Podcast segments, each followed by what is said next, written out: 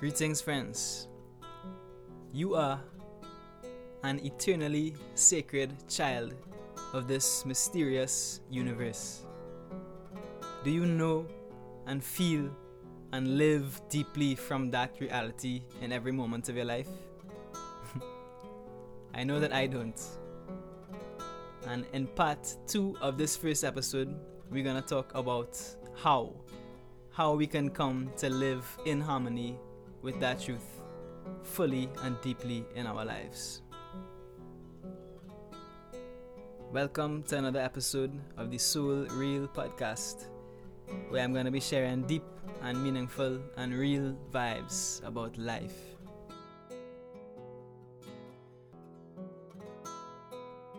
So, in part one of this episode, we talked about that deepest reality of the world that we live in, the universe that we live in, as this mysterious unfolding of creativity and harmony and beauty. And the dignity of seeing ourselves as part of that. That we have come out of this sacred universe and we are children of this universe. To be able to see and feel and know ourselves in the full depth and dignity of what that is, the full sacredness of what that means.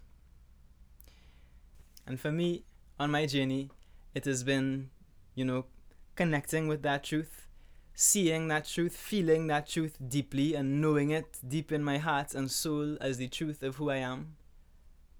But then being like, if that is the truth of who I am, which I know it is, then why is it that I don't live fully in harmony with that all of the time and slip into seeing myself as just this little person, you know, this ego and judging against others or judging against myself and acting in ways that isn't in the full dignity of what I know I am. Why is it that the world that we live in, if the, that is the truth of who and what we are, why is it that the world that we live in has so much madness and violence and aggression and selfishness and greed and all of these things that are clearly not in accordance with that deep truth of being children of the universe. So the question is why? Why is it that way? And how do I live in harmony with that truth all of the time? Because that is the truth, the reality of who I am. It's like I want to live in harmony with the reality of who I am. I want to feel that sense of dignity and depth and beauty and goodness and sacredness inherent in who I am all of the time, yeah? Because I mean, the opposite of that is not living in harmony with the truth of who I am, which is clearly what has led this world to be in such the state that it is now. People not feeling the dignity of who they are and instead seeing themselves as these small egos and trying to fight against others to defend themselves or to prove themselves and causing all of the conflict in the world. Clearly, the truth of who we are, that simple reality of who we are as children of the universe, we want to live in harmony with that. Obviously. So, again, the question is why? If I know that's who I am and I could sit in moments like this and feel it deeply, and I know that I want to live in harmony with that all of the time. And why is it that I don't? Why is it that it's easy to slip out of feeling and knowing that deep truth? And I think in some ways it's complex, but it's it's quite simple too. It's the idea of conditioning. The idea that if my whole life I've been conditioned to think of myself as something other than that true dignity of who I am, and I have that conditioning as habits of thinking and feeling about myself, then naturally those will be stronger until a new conditioning is able to replace that conditioning. So it's a matter of conditioning. And then the next question that comes is well, where does that conditioning come from? And to me, it's clear to see, you know, the world that we have grown up in, the world that we live in, the culture that we live in as a culture is not in harmony with that truth. and we've grown up in that world. So, as a culture, we have science that tells us that there isn't something more sacred about life, but that life and the universe is the result of accidental circumstances. That it's all a matter of material things that have, have manifested in this way by accident. It's materialism, essentially. There's nothing sacred or dignified about it. We are accidents. And in our culture, we have this economic system that makes us feel that our sense of worth and dignity is not based on inherently what we are, but it's based on how much we can earn. It's based on what we can buy. It's based on how much money we have in our bank account. That is not in harmony with the dignity of being a child of the universe, of trying to prove yourself with your dollars and cents. And even in our culture, where religion has come to be, where in a general way, it's this kind of concept that we are all sinners, that we are all bad, and that we have to escape the flesh in a sense to reach heaven, and that the Creator, God, is this tyrannical, vengeful, immature being that punishes us if we're bad and rewards us if we're good. So, in our culture that we live in, in almost every sphere, scientifically, economically, politically, in education, the media, everything around us in a way is reflecting back to us that we are not eternally sacred, beautiful children of the universe. And that is the the world that we have grown up in, you know, as innocent children growing up in that world, we have to find ways to to cope and adapt and to, to be in that world and in order to fit in in this world we have to buy into that story that we are just these small little egos trying to get by in this world. Now, the next question that comes there is why is the world that way then? If this, you know, the, we as human beings have come out of the universe in this dignity, how is it that the world that we live in, the society, the culture that we have created has come to be so far out of harmony with that truth. That's another big why. And for me, just personally in my own journey, I've kind of come to a place of being that, like, we don't know why. There's so many different ideas of why and theories of why and possibilities of why. You know, you have the the different religious and spiritual traditions that talk about this concept of Satan or Mara or Maya, the idea of this this force in the universe that is a trickster and has tricked us into forgetting who we are. Or there's people who talk about this idea of uh, a conspiracy of a small group of people who are manipulating the circumstances of the world in a way that keeps us feeling low and small so that we give our power to them and they can gain from it. Or there's just the idea that maybe this is naturally how things had to happen and this is how the universe is unfolding as part of a process. The point is that I think we don't know. We can't know. At the deepest, deepest, deepest level, we don't fully know. And I think that it doesn't make sense to spend our energy trying to figure out why when we could use that same energy instead to figure out how we can change that and live in harmony with the truth of who we are. You know, like I talked to some people who could tell me all of the evidence of why there is this global conspiracy happening and could could explain and give me all of the details and the evidence and facts and everything. Yet at the same time, they themselves aren't living with a deep sense of connection with who they are. So even with their their sense of understanding the why of why the real is, it still isn't helping the the solution that needs to take place anyway. Just personally to me, I feel that it doesn't make sense to try and figure out that why because it's clearly something extremely deep and complex. But that we can instead put our focus on how we can live in harmony with that deep truth of who we are, within the circumstances of the world as they are now.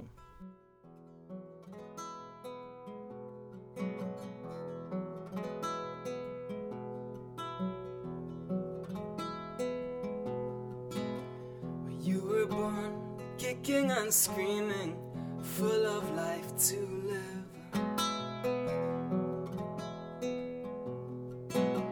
And now you've grown, you can't stop dreaming. How will you spread your wings? But then those with hammers as heads and chisels in their chest instead. They sit you down with plans in their hands and they say they know what's best.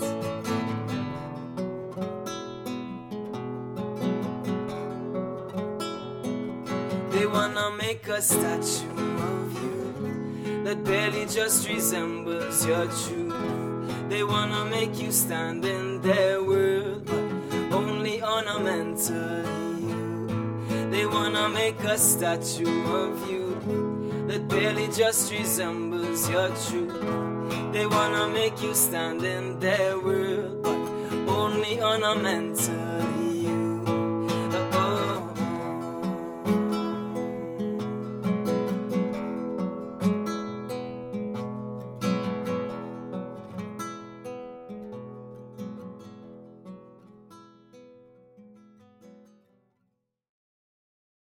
It really comes down at the most fundamental level, it comes down to essentially two things. One is what is what I would call spiritual practice. Now I know that that, that term in a way is something that has a lot of its own connotations. And I've talked to people before who, when they hear those words, they kind of like cringe, you know, and they think of like monks and ascetics giving up all the, the joys and the pleasures of the world for something and that kind of intensity and heaviness but i'm not talking about it like that spiritual practice to me remember the context of what we're talking about that we are the reality the deep simple clear reality of what we are is sacred children of this sacred unfolding universe and that we have been conditioned in a world to not see ourselves and not live from that deep dignity of that truth. So, in that context, to me, spiritual practice is engaging in something that helps you to, to feel, to deeply feel and know that dignity of who you are, of what you are. Because, you know, as much as we can talk about it or read about it and have this understanding in our minds of this deeper truth of who we are, it still isn't something real until we feel it deeply in our being. That's what who feels it knows it means. When you feel it deeply in your heart and soul, you know it to be true.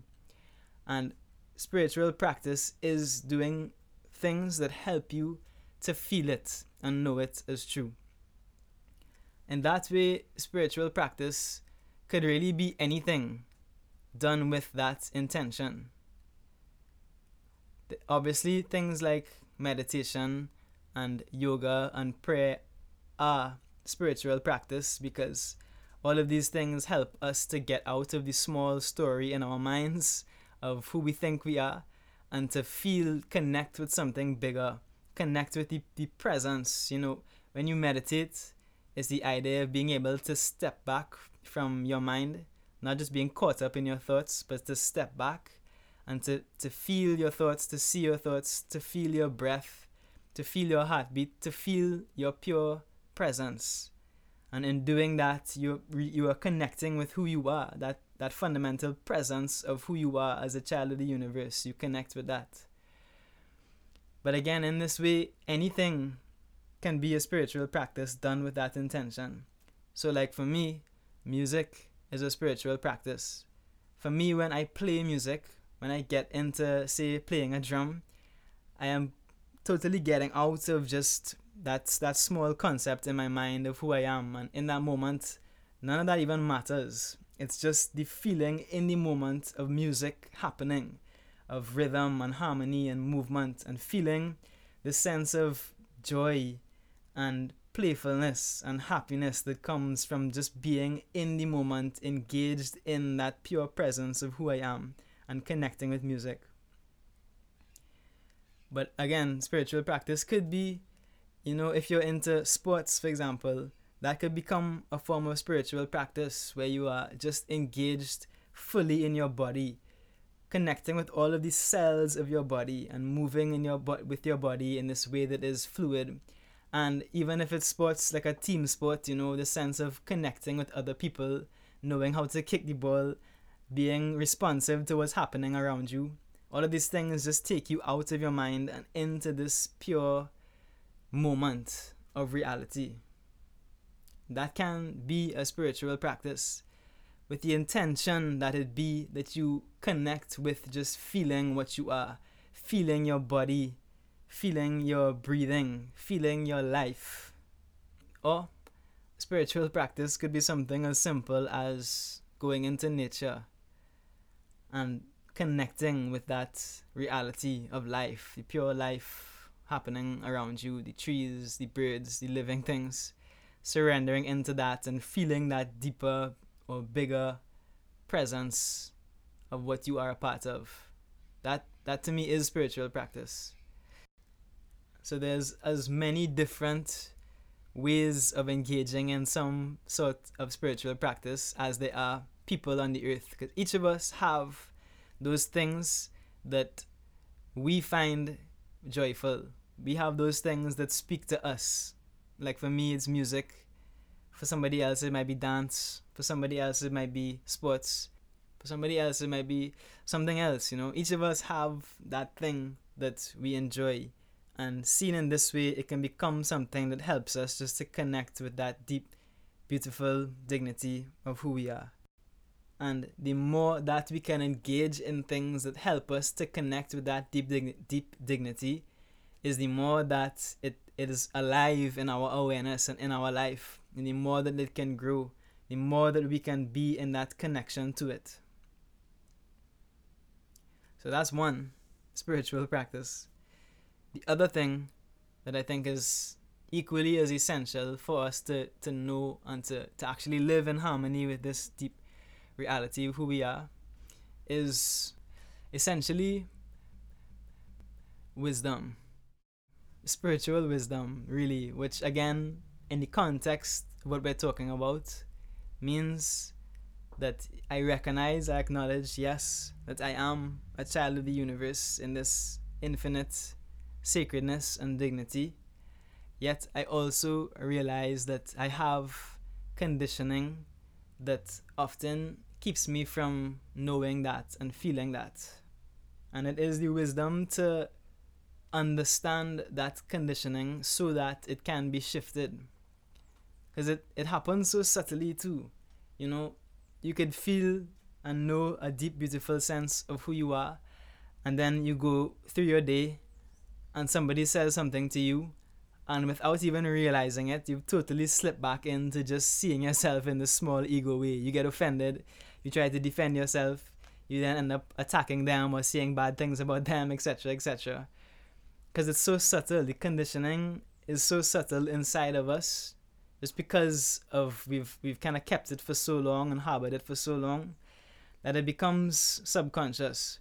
So I think having the the sensitivity and mindfulness and wisdom to recognize that we all have this in a sense sickness. You know, when your body is ill, when your body is manifesting some sickness, it is a sure sign that you need to stop and rest and take care of your body.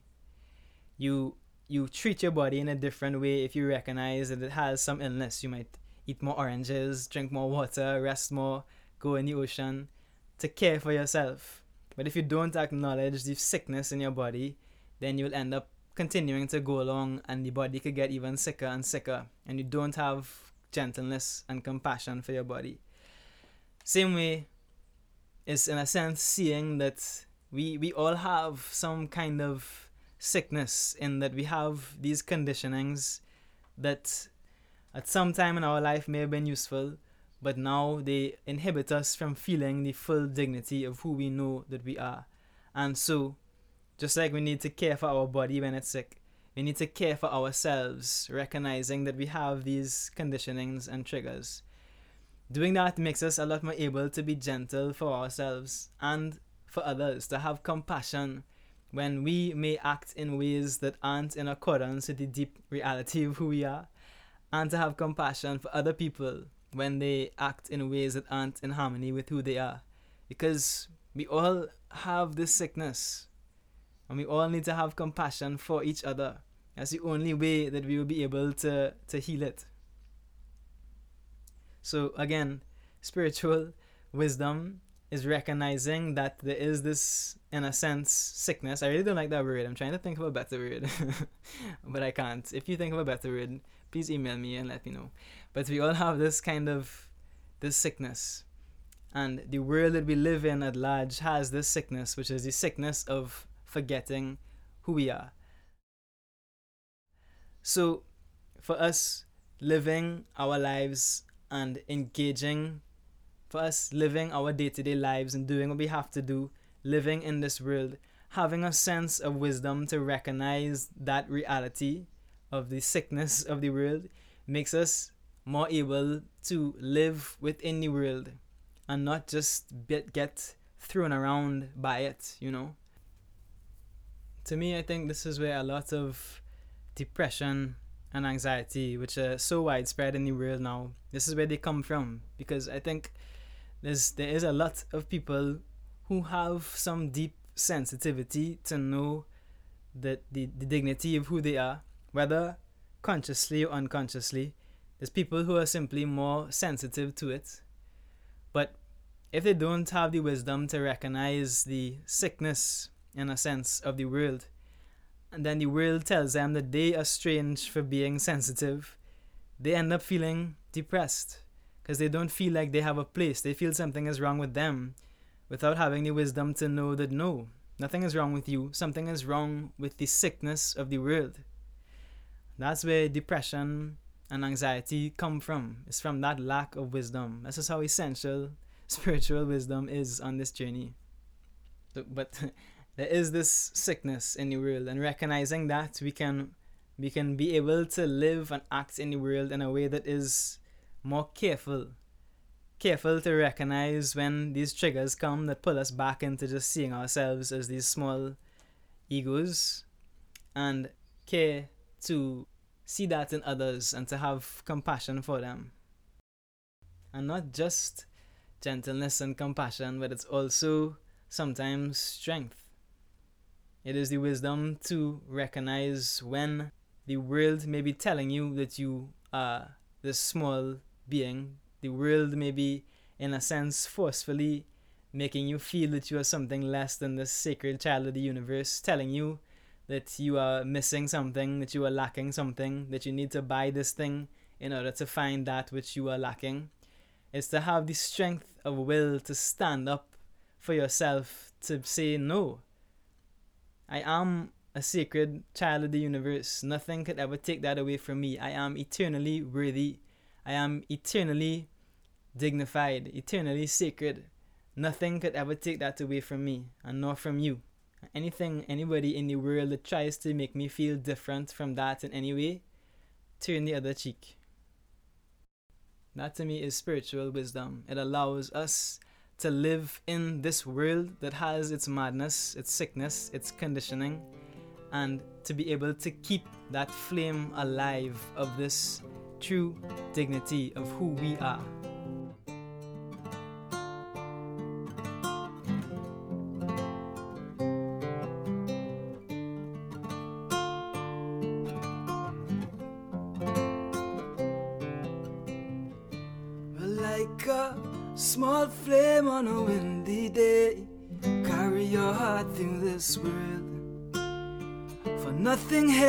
Here ever can replace the light that your soul is breathing. A small flame on a windy day to carry your heart through this world. For no one here ever can repay the light that your soul is worth.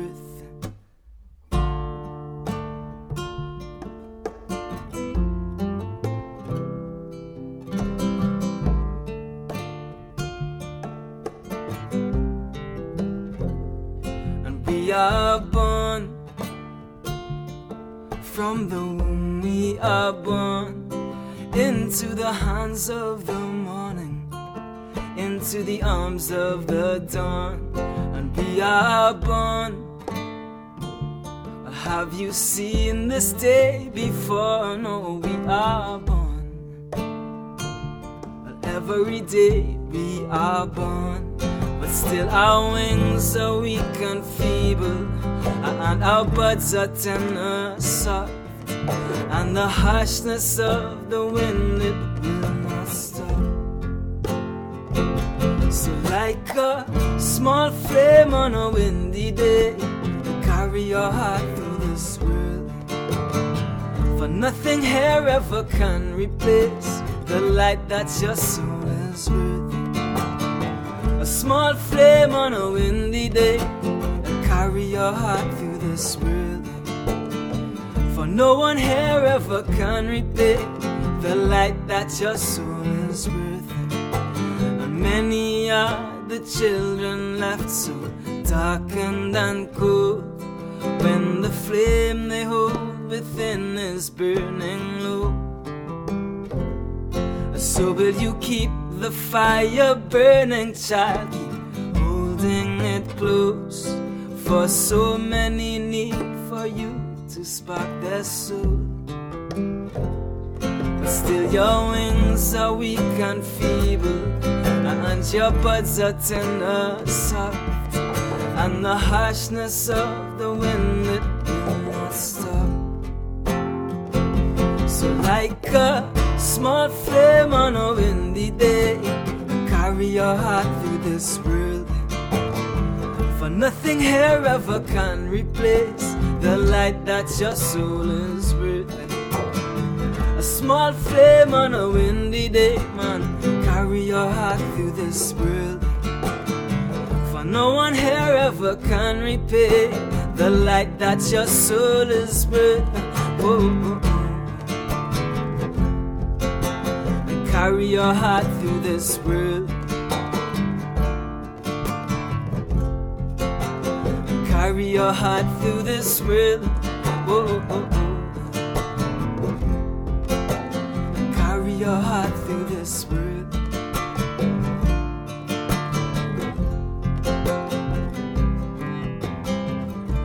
Still, your wings are weak and feeble and your buds are tender, soft, and the harshness of the wind it will not stop.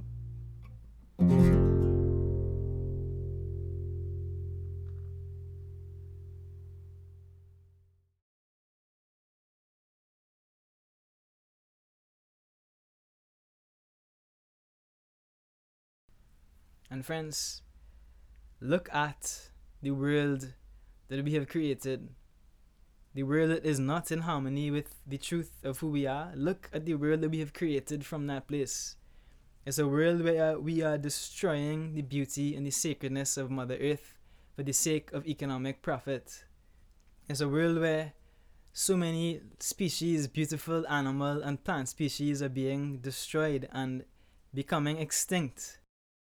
It's a world where so many human beings are suffering, whether in poverty or with a deep sense of, of greed, of never being satisfied, of addiction. It's a world where there's anxiety, depression rampant. That is the world that is created by not knowing and feeling and connecting with, reconnecting with the dignity of who we are.